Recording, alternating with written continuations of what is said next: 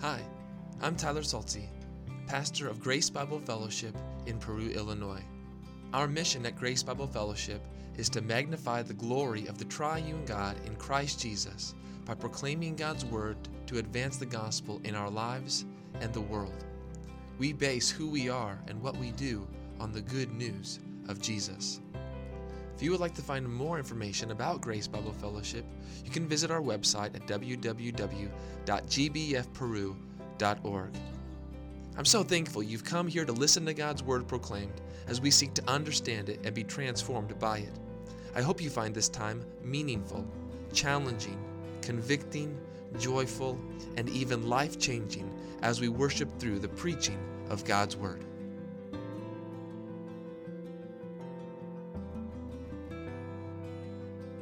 You take your copies of the scripture with me this morning and turn to the book of Exodus, chapter 15.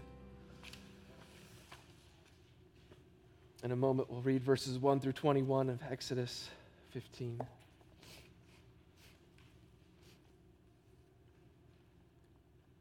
What a gift we've been given in Christ's church. I read this week an analogy if someone were to come to me and to say, I, I really want to be your friend, I want to have a relationship with you, but I don't want to spend any time with your wife. She's ugly, she's annoying, she gets on my nerves. I don't really want to have anything to do with her, but I want to have a relationship with you. My relationship with that person would not go very far. And we can never say the same thing to Christ. We can never say, Jesus, I want to have a relationship with you, but I don't want your bride. She's ugly, she's annoying, she gets on my nerves. I don't really want to spend any time with her, but Jesus, I want you.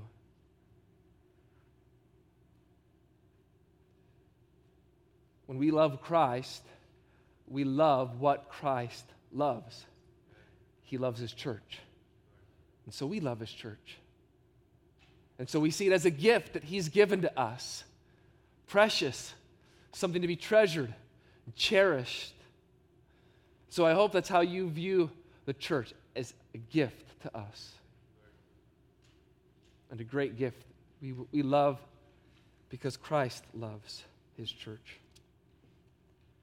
Would you stand with me this morning as we read Exodus 15, verses 1 through 21? Again, the song of Moses and the Israelites as they stand on the shore of the Red Sea. Follow along while I read. Then Moses and the people of Israel sang this song to the Lord, saying, I will sing to the Lord, for he has triumphed gloriously. The horse and his rider he has thrown into the sea. The Lord is my strength and my song. He has become my salvation. This is my God, and I will praise him, my Father's God, and I will exalt him. The Lord is a man of war, the Lord is his name. Pharaoh's chariots and his host he cast into the sea, and his chosen officers were sunk in the Red Sea. The floods covered them, they went down into the depths like a stone. Your right hand, O Lord, glorious in power, your right hand, O Lord, shatters the enemy. In the greatness of your majesty, you overthrow your adversaries. You send out your fury. It consumes them like stubble. At the blast of your nostrils, the waters piled up. The floods stood up in a heap. The deeps congealed in the heart of the sea. The enemy said, I will pursue. I will overtake. I will divide the spoil. My desire shall have its fill of them. I will draw my sword. My hand shall destroy them. You blew with your wind, the sea covered them. They sank like lead in the mighty waters. Who is like you, O Lord, among the gods? Who is like you, majestic in holiness, awesome in glorious deeds, doing wonders? You stretched out your right hand, the earth swallowed them. You have led in your steadfast love the people whom you have redeemed. you have guided them by your strength to your holy abode. The peoples have heard, they trembled. Pangs have seized the inhabitants of Philistia. Now are the chiefs of Edom dismayed. Trembling seizes the leaders of Moab. All the inhabitants of Canaan have melted away. Terror and dread fall upon them. Because of the greatness of your arm, they are still as a stone. Till your people, O Lord, pass by. Till the people pass by whom you have purchased. You will bring them in and plant them on your mountain, the place, O Lord, which you have made for your abode, the sanctuary, O Lord, which your hands have established. The Lord will reign forever and ever. For when the horses of Pharaoh with his chariots and his horsemen went into the sea, the Lord brought back the waters of the sea upon them. But the people of Israel walked on dry ground in the midst of the sea. Then Miriam, the prophetess, the sister of Aaron, took a tambourine in her hand, and all the women went out after her with tambourines and dancing. And Miriam sang to them, Sing to the Lord, for he has triumphed gloriously. The horse and his rider he has thrown into the sea. This is the word of the Lord. Thanks be to God. Let's pray.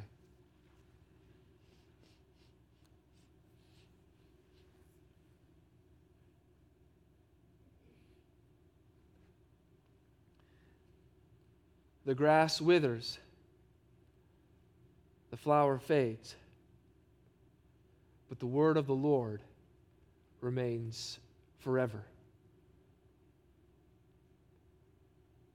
And so we ask for your word to speak to us, O Lord, for your servants are listening. We pray in Jesus' name. Amen. You may be seated.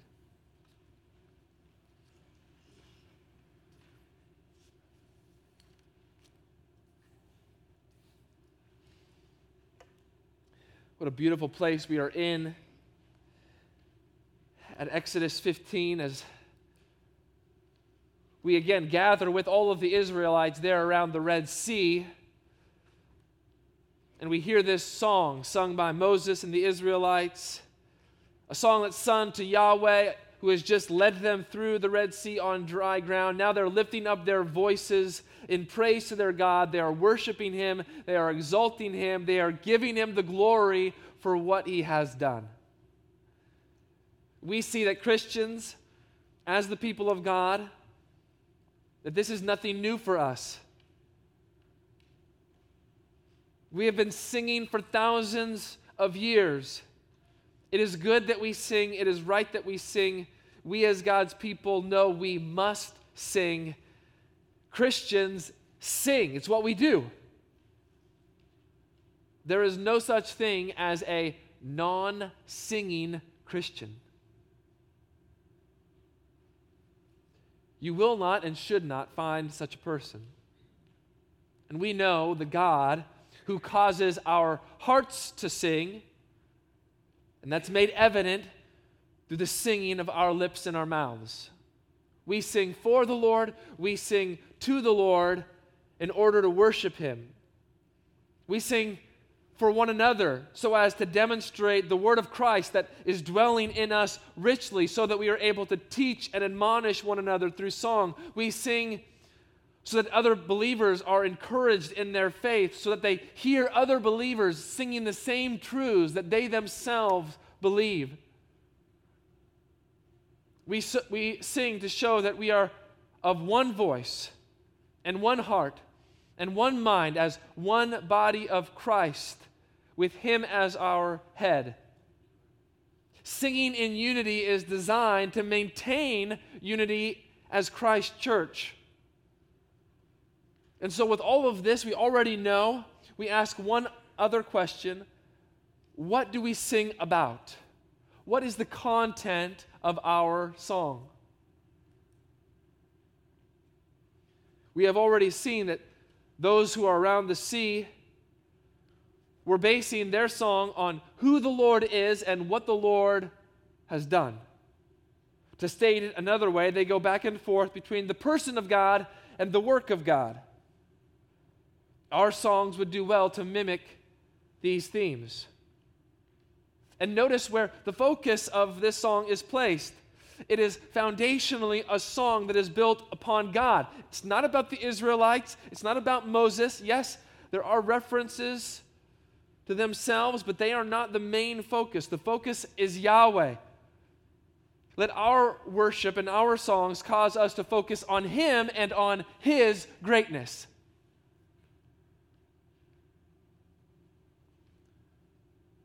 There's one more aspect of the song I want to draw our attention to. As our songs are to be songs that are captivated by the glory of God, this is a song praising Yahweh for what He has done and what he will do. So let's think about that for a moment. How great is the past? The Lord has triumphed gloriously. The horse and the rider he has thrown into the sea. The Lord is a warrior. The Lord has put on display his great power and his might. The Lord has shown his greatness and his majesty in shattering and overthrowing his enemies. To God be the glory, great things he has done. And so we sing too about what the Lord has done. We sing about Jesus Christ coming into the world as the Son of God. We sing about what Christ has accomplished through his death and through his resurrection. We sing about the redeeming love and redeeming work of our Lord. All of this has happened in the past. It is the work in the past that has saved us and makes us who we are today. But we are not only singing about the past, what God has done, we are also singing about the future. God's work and God's plan have not reached their final consummation yet. There is still more to come. Let's take a moment to think about that for a moment. It's one thing to think to sing about the past. It's happened. We know it happened. We know how it happened. We know what resulted from those events. We stand on solid footing when we sing about the past. What does it take, on the other hand, to sing about the future? And to sing about the future with certainty, with confidence, and with hope. Who does that? Who sings about the future and says, I know what's going to happen, and I am sure that it is going to happen, and I'm so sure I'm going to sing about it? But that is what we as Christians do. We sing about the future. We sing about what will happen, and we sing about it with confidence, with hope, with a sense of urgency, and always accompanied with great faith. It takes faith to sing about the future this way. It takes faith to sing about how it is all going to end. It takes faith to say that this is what the Lord will do, and we know that He will do it, and we are convinced that He will do it, and we praise Him now in the present for something He hasn't even done yet. But let us at the same time realize we don't sing about the past, the present, or the future in nice, neat little boxes so as to separate them from one another. How is it that we can sing about the future? We can sing about it because we know the past. We know how God has kept all of his promises, not one of them has failed. We know his fail, faithfulness to us day to day and with each passing moment. We know his sustaining and strengthening power all of these inform our singing of the future. It is the work of God in the past and the work of God now that allows us to sing of God's work in the future. And all of what God has done, is doing, and will do is accomplished because of who He is. And He is the one who never changes. He is the same yesterday, today, and forever. And now we come to the point in the song where Moses leads the people to sing about the future. We are reminded again that the song, the song that's sung by the sea is still our song for today. They sang it, we still sing it because it is absolutely relevant to our lives. In your bulletin is an outline. We've gone through that, the first three points already. This morning, Lord willing, we will hit point four and five. We've already seen that we sing to the Lord who is immanent, That is, he is near and close. He participates in his creation. We hear this as they sing, The Lord is my strength and my song. He has become my salvation. This is my God, and I will praise him. We need a God who is near, a God who is close, a God who helps us in our weaknesses. We also saw that we sing praise the Lord who has defeated his enemies to deliver his people. We saw how the Lord shatters the enemy, how the greatness of his majesty overthrew his adversaries, how he sent out his fury and it consumed them like stubble. Who were the enemies of God? They were nothing. The Lord is a warrior and he conquered his enemies. Their power had no power over him. We also sing and praise the Lord who is transcendent. This is verses 11 and 12. Who is like you, O Lord, among the gods? Who is like you, majestic in holiness, awesome in glorious deeds, doing wonders? What's the answer? No one. The God, our God is far above his creation. His thoughts are not our thoughts, his ways are not our ways. And how important it is that we need a God who is both immanent and who is also at the same time transcendent. That we need a God who is close to us and near to us, ministering to our hearts and to our lives. Yet, when He is doing that, He is the transcendent God who knows exactly what we need, who cares for us like no one else can care for us, and helps us navigate through this life with his transcendence. As we see him as the Holy One and the one who does glorious deeds and wonders.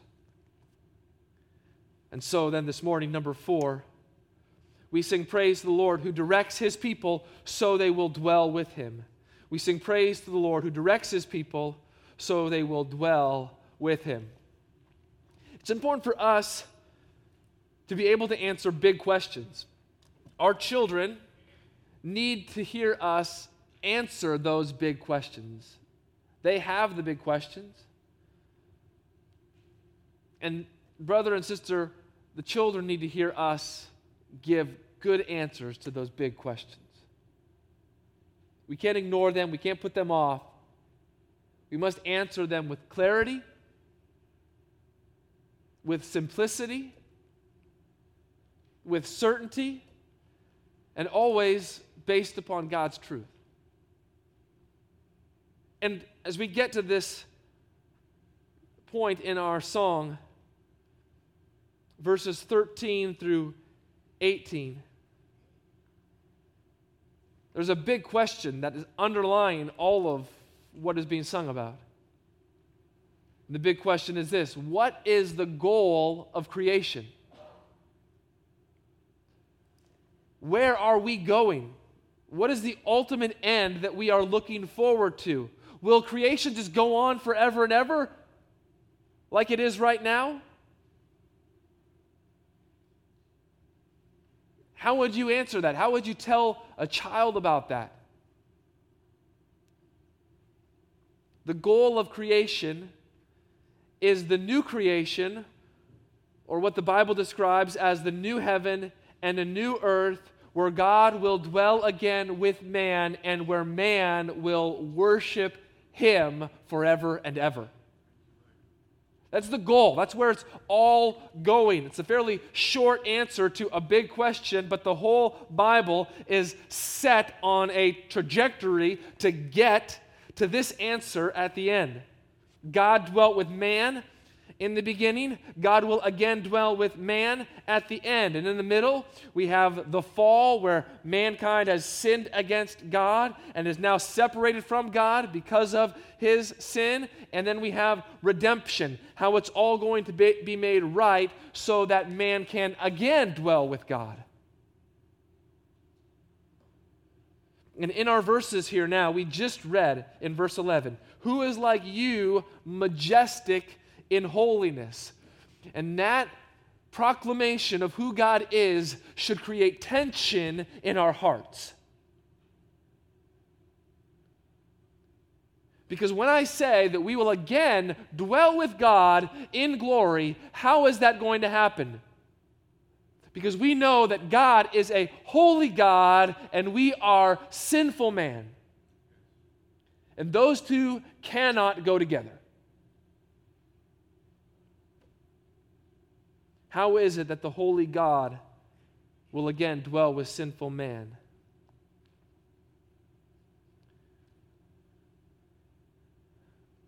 What does it mean for us as sinful mankind when we look at the transcendent God who is majestic in holiness, means that left in our sin, God is unapproachable. Do you know what happens to sinful man when he attempts to approach the holy God? He dies. That's a big problem because when we say that God will dwell again with man, we're not saying that God is going to dwell with a bunch of corpses. He will dwell with his people in the land of the living. So, here in these verses, we have a tension where the unapproachable God, majestic in holiness, is now approachable. God is directing his people, guiding them by his strength to his holy abode, to his holy dwelling place. He is bringing them to the place where He will dwell among them and with them. And God is promising to plant His people on His mountain where He lives. And look at how the Lord does this. You see that in verse 13. You have led in your steadfast love the people whom you have redeemed. The Lord leads his people according to his steadfast love. This is his covenantal, loyal love that he has for his people. It's a love that he does not give just to anybody. This is the love that he gives to those with whom he has a relationship. And we know this relationship exists between God and his people and we know that it is a close and intimate relationship because the Lord says in Exodus 4:22, "Thus says the Lord, Israel is my firstborn son." So because of this relationship the Lord has with this people, he has covenantal love for them, steadfast love, a love that never gives up on them, a, never, a love that never wanes on them, a love that never grows cold towards them.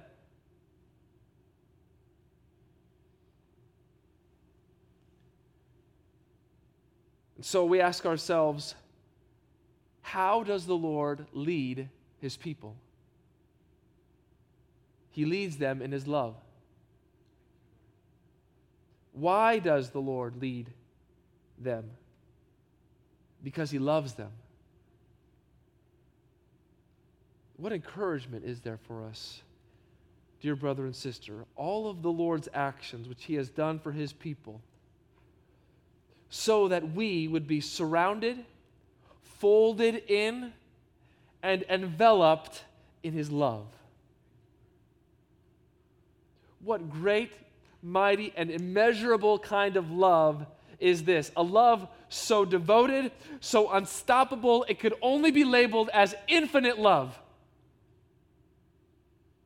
Why does God lavish his steadfast love upon his people? Have they earned it? Do they deserve it? No. The Lord's steadfast love is based upon His grace. So, this is how we need the Lord even to lead us today. We need Him to lead us in His steadfast love, the people that He knows because He has redeemed them. This means the Lord has purchased His people with a price so that He might free them from their slavery. He already promised to redeem them with an outstretched arm in Exodus 6 6. And now we see here that He's kept His promise. It sets our feet as God's people on solid ground, knowing God's consistent faithfulness. The Lord redeemed his people from the land of Egypt, but that act of redemption is meant to point forward to a better redemption, a final redemption, a full redemption. While Israel's redemption came through the substitute and sacrifice of a lamb whose blood was applied to the doorpost and the lintel of the Israelite houses, so the Lord would pass over them to preserve their lives. There is a better redemption that's come through a better lamb, the Lamb of God who takes away the sin of the world. And so, through this better lamb comes a better blood the blood that was shed by Jesus Christ on the cross, where now we are told in Ephesians 1 in him we have redemption through what? His blood. The forgiveness of our trespassing according to the riches of his grace, which he lavished upon us. God is not stingy with his grace. God lavishes his grace upon us out of the riches, out of the abundance of his grace.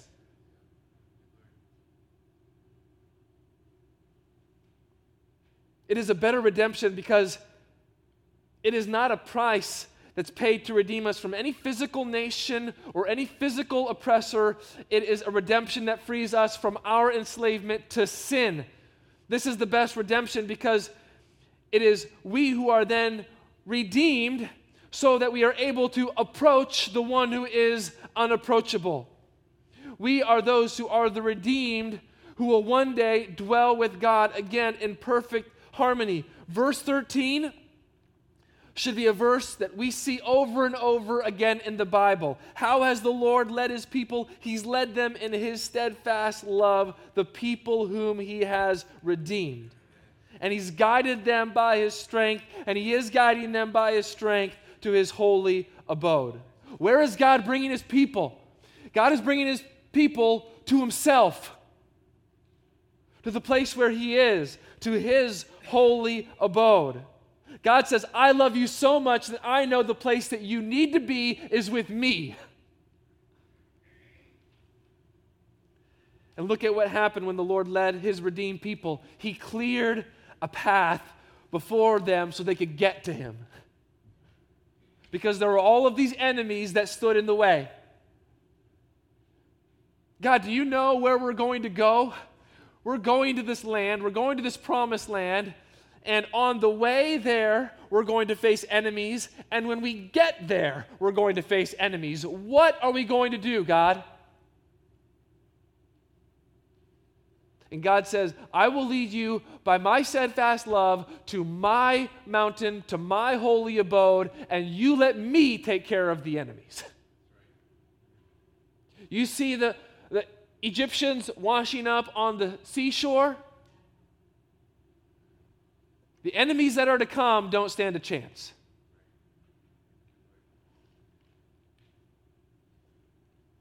All these pagan nations that were threatening God's people,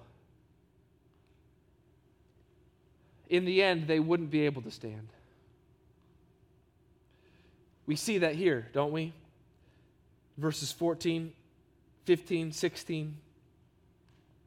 The people have heard, they trembled. Pangs have seized the inhabitants of Philistia. Chiefs of Edom are dismayed. Trembling seizes the leaders of Moab. All the inhabitants of Canaan have melted away. Terror and dread fall upon them. Why? What is it that causes these enemies of God to quake in their boots? Because of the greatness of your arm. God, you have shown your arm to be great and mighty and powerful. And all of these enemies of God aren't able to deny your greatness and how powerful you are. They can't get over it, they can't dismiss it, they can't explain it away. They are trembling, they are shaking, they are dismayed, their hearts have melted away. In fact, do you remember that Joshua sends out some spies into Jericho when they come into the land, the promised land? And do you remember these spies are received by a woman named Rahab? And this is what she says to those men in Joshua 2 9 and 10 and 11. She says, I know that the Lord has given you the land, and that the fear of you has fallen upon us, and that all the inhabitants all the inhabitants of the land have melted away before you. For we have heard how the Lord dried up the water of the Red Sea before you when you came out of Egypt. As soon as we heard it, our hearts melted. And there was no spirit left in any man because of you. For the Lord your God, He is God in the heavens above and on the earth beneath. The Lord had prepared a way even the inhabitants of Jericho, their hearts melted because of the greatness of God. It was indisputable greatness, and it made all of the enemies paralyzed with fear. They were as still as a stone. Dear brother and sister, who are we afraid of? that could possibly get in the way of us dwelling with God? What enemy is going to stop us from getting to God? No one is powerful enough. No one is numerous enough. No one is threatening enough to keep us separated from our God and from our Savior. The enemies of the Lord may look powerful, they may appear to be too numerous. It may seem as if there is no way that we can get past them, but praise God, we do not rely upon our power or our strength or on our greatness to overcome our enemies. Praise God for His excellent greatness, and He is so great that all of His enemies will melt away before them, before him.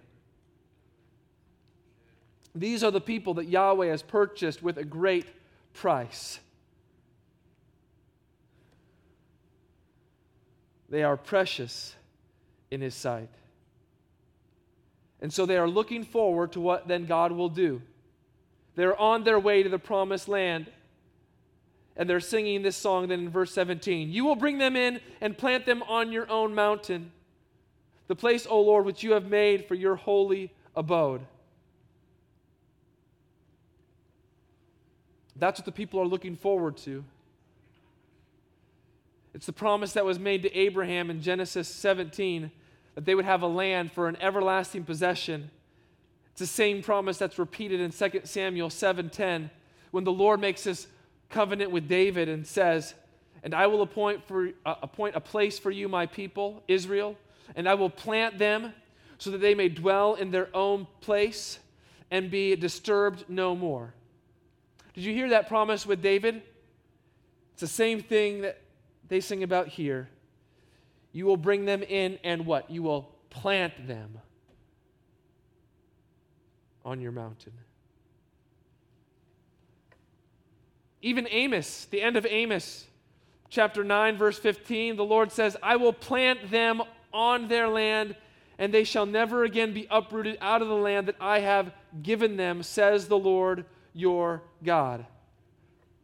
This is the hope that God is going to plant his people on his mountain. What mountain are we talking about? We're talking about Mount Zion. We're talking about Mount there in Jerusalem, the city of God, where the temple one day was to be built where people were to stream to go to worship God and offer sacrifices to the Lord and draw near to Him. This is the holy city. And, dear brother or sister, this Mount, Mount Zion, and this holy city, Jerusalem, is what we look forward to today, except now it is a better mount. It is the New Jerusalem. It's the holy city, the one that Jeff re- read about for us in Revelation, that comes down out of the heavens from God. This new heaven and this new earth, like a bride that is adorned for her husband, where the people of God will worship our God forever and ever and ever.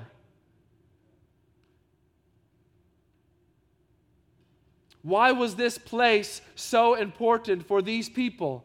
Because the land was the place of God's divine presence. To be in the land was to be where the Lord was, it was to be in his presence. The land was a sanctuary because it is where the Lord God dwelt with his people.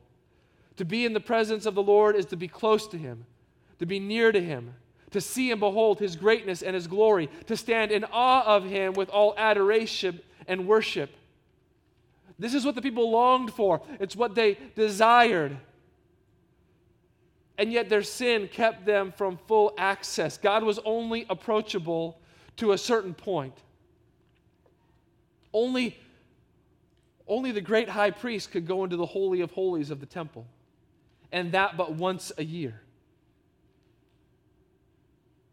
The people were reminded that they did not yet have full access. And so we might hear them cry out, How long, O Lord, will, will we be kept from your full presence? How long, O Lord, will this barrier of our sin remain? How long will we remain unclean by the stain of our iniquities? How long, O Lord? As we cry out, How long? we remember that the Word became flesh and dwelt among us. And we have seen his glory, glory as of the only Son from the Father, full of grace and truth. And what did the Son of God, Jesus Christ, do? When he hung upon the cross, bearing our sh- sin and our shame, he cried out, It is finished. And he breathed his last. And then what happened? The curtain in the temple, the curtain that separated the holy place from the Holy of Holies, that curtain that separated the people from God's full glory, that, temp- that curtain was torn in two from top to bottom. Jesus' death gives us access to the holy God. He cleanses us from all sins so that now we are able to do what Hebrews 10 says. We have confidence to enter the holy places by the blood of Jesus, by the new and living way that He opened for us through the curtain, that is, through his flesh. And since we have a great priest over the house of God, let us draw near with a true heart in full assurance of faith, with our hearts sprinkled clean from an evil conscience and our bodies washed with pure water. And this dwelling with God, this access to the divine presence and approachability we look forward to and we sing about with certainty in the future when we will finally dwell with our God in the new creation.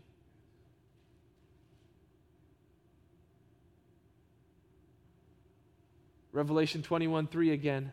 And I heard a loud voice from the throne saying, Behold, the dwelling place of God is with man. He will dwell with them, and they will be his people, and God himself will be their God.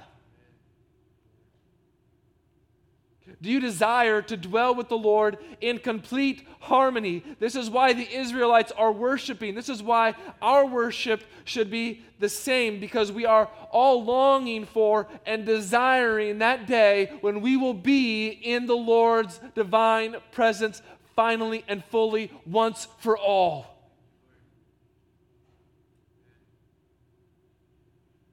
The problem is, many want the blessing of God's divine presence, but they don't want God.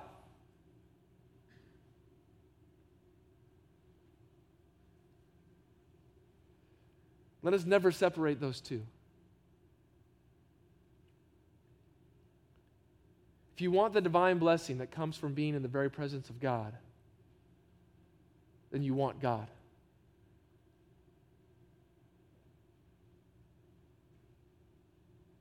And either the Lord direct, directs you to dwell with Him in the new creation, in a new heaven and new earth, or you know eternal destruction away from the presence of the Lord. There's only two paths.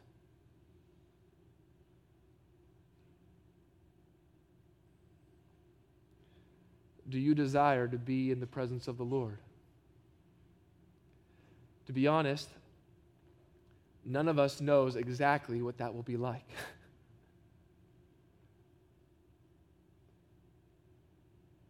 but we know, I think we can say with certainty, that it will be the best experience that we've ever had.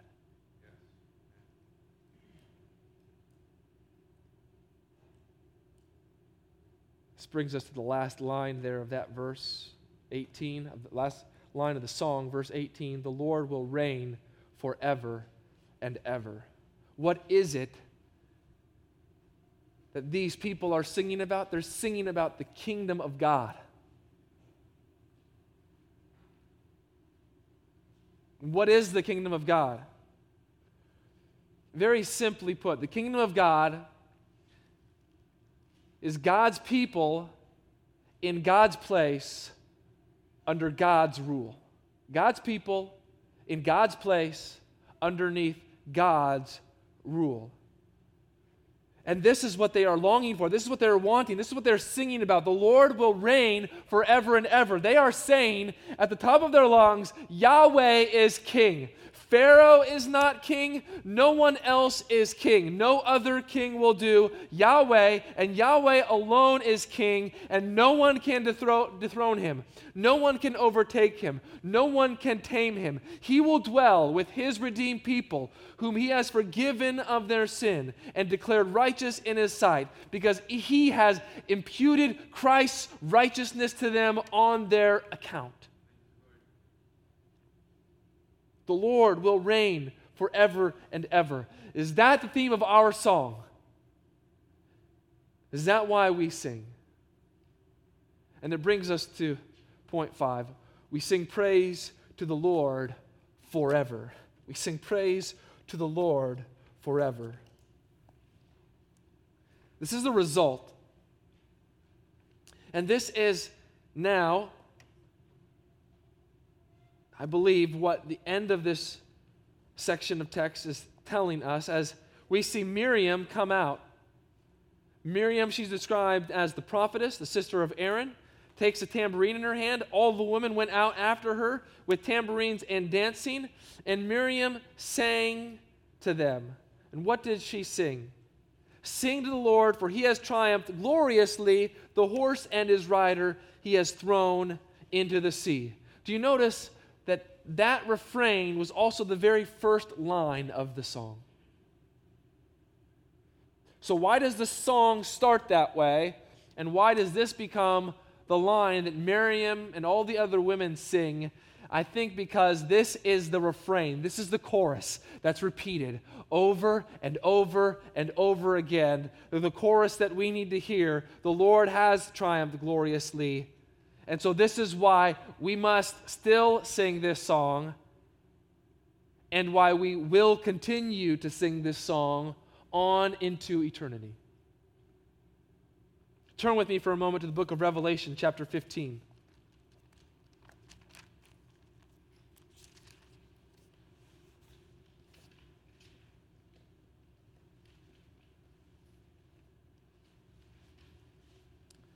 Keep in our mind what we have just been reading about with the Israelites around the Red Sea singing a song. Revelation 15, starting in verse 2. And I saw what appeared to be a sea of glass mingled with fire. And also those who had conquered the beast and its image and the number of its name standing beside the sea of glass with harps of God in their hands. What's the scene? A sea. The enemy has been conquered. Here are the people standing beside the sea. And what do they do? Verse 3 And they sing the song of Moses, the servant of God, and the song of the Lamb.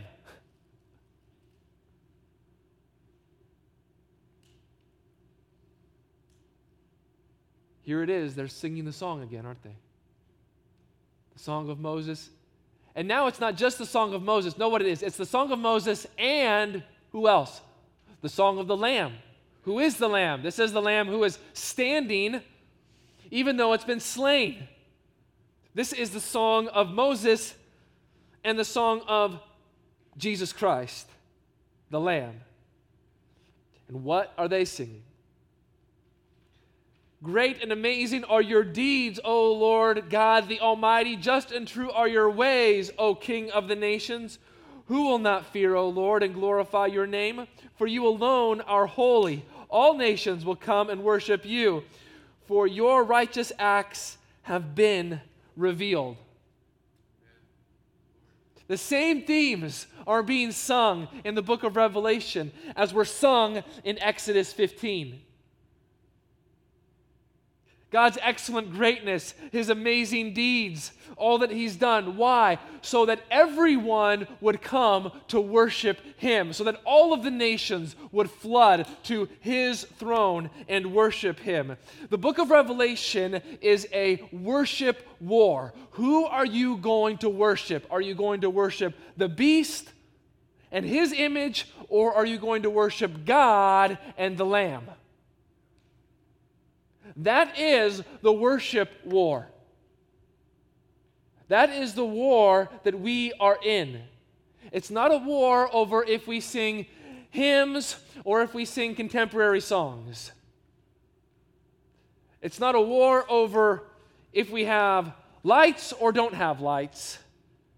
It's a war over are we going to worship God and the Lamb or are we not?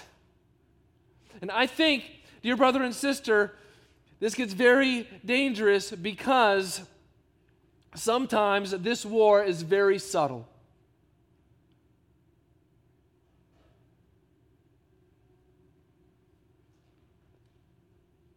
Because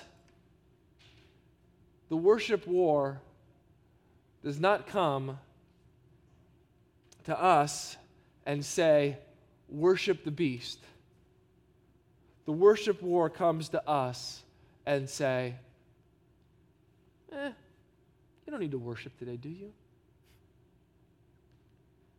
You don't need to spend time with God's people, do you? Is it really that important? I mean, aren't there other things that you could be doing? There are other ways you could spend your time.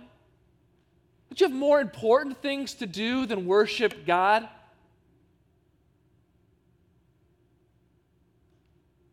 What does it take for us to say, there's nothing that's going to stop me? There's nothing that's going to prohibit me from worshiping God. There's nothing that's going to get in my way of getting together with God's people and singing this song together. I have to do it. I must do it. Nothing is going to get in my way because my greatest desire is to see what Revelation 11, verse 5 says, or verse 15, excuse me. Revelation 11, verse 15. Then the seventh angel blew his trumpet, and there were loud voices in heaven saying, The kingdom of this world has become the kingdom of our Lord and of his Christ. And what? And he shall reign forever and ever. Our desire is to see the kingdom of this world become the kingdom of our Lord and of his Christ and we will stop at nothing until we see that happen. All of the enemy's hearts will melt in our way.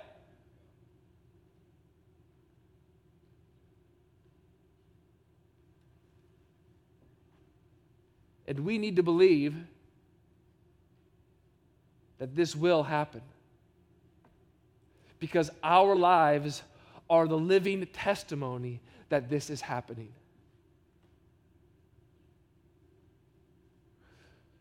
When the Lord saves the addicted and the broken, when the Lord saves the one who's prostituted themselves, live for themselves. When the Lord saves the one who's lost all health, when the Lord gets into people's lives and draws them to Himself, He's victorious in the worship war. And we say, There's nothing that's going to stop me. The kingdom of this world is becoming the kingdom of our Lord and of His Christ. And we see it in the eyes of one another as we gather.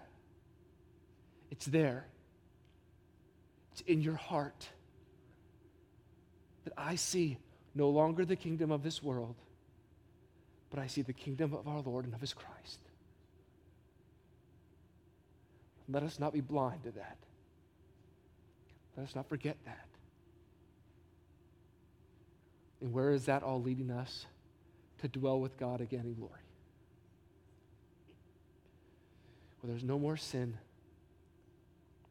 there's no more suffering, there's no more death. Let's pray.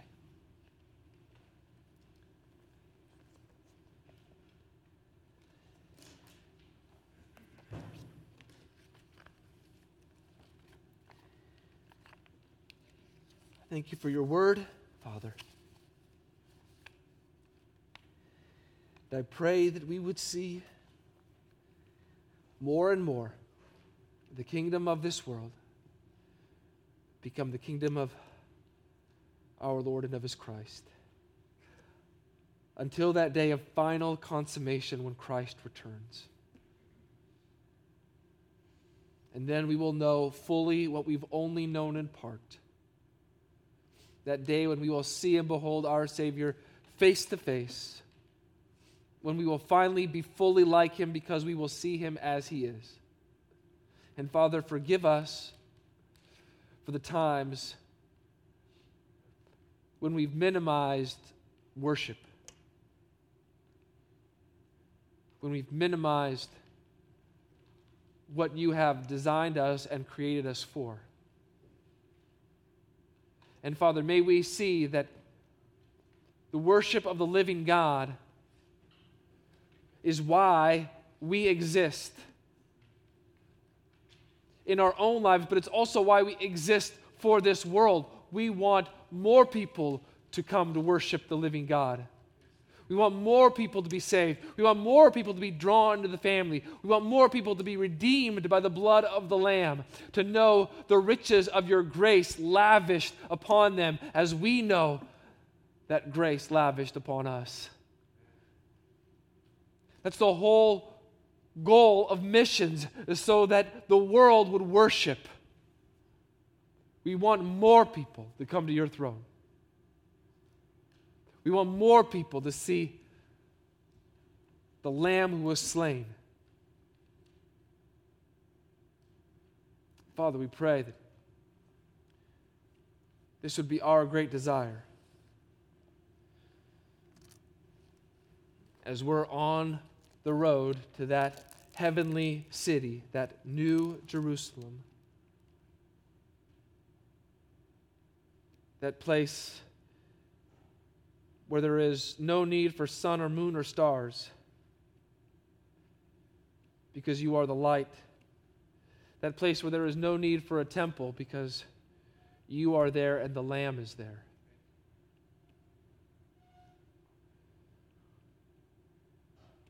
Lord, as we travel on this road, may our eyes look forward to that city and may our hearts sing about that city. And may we have confidence and hope in that day when we will be with you in glory. Pray all of this in Jesus' name. Amen.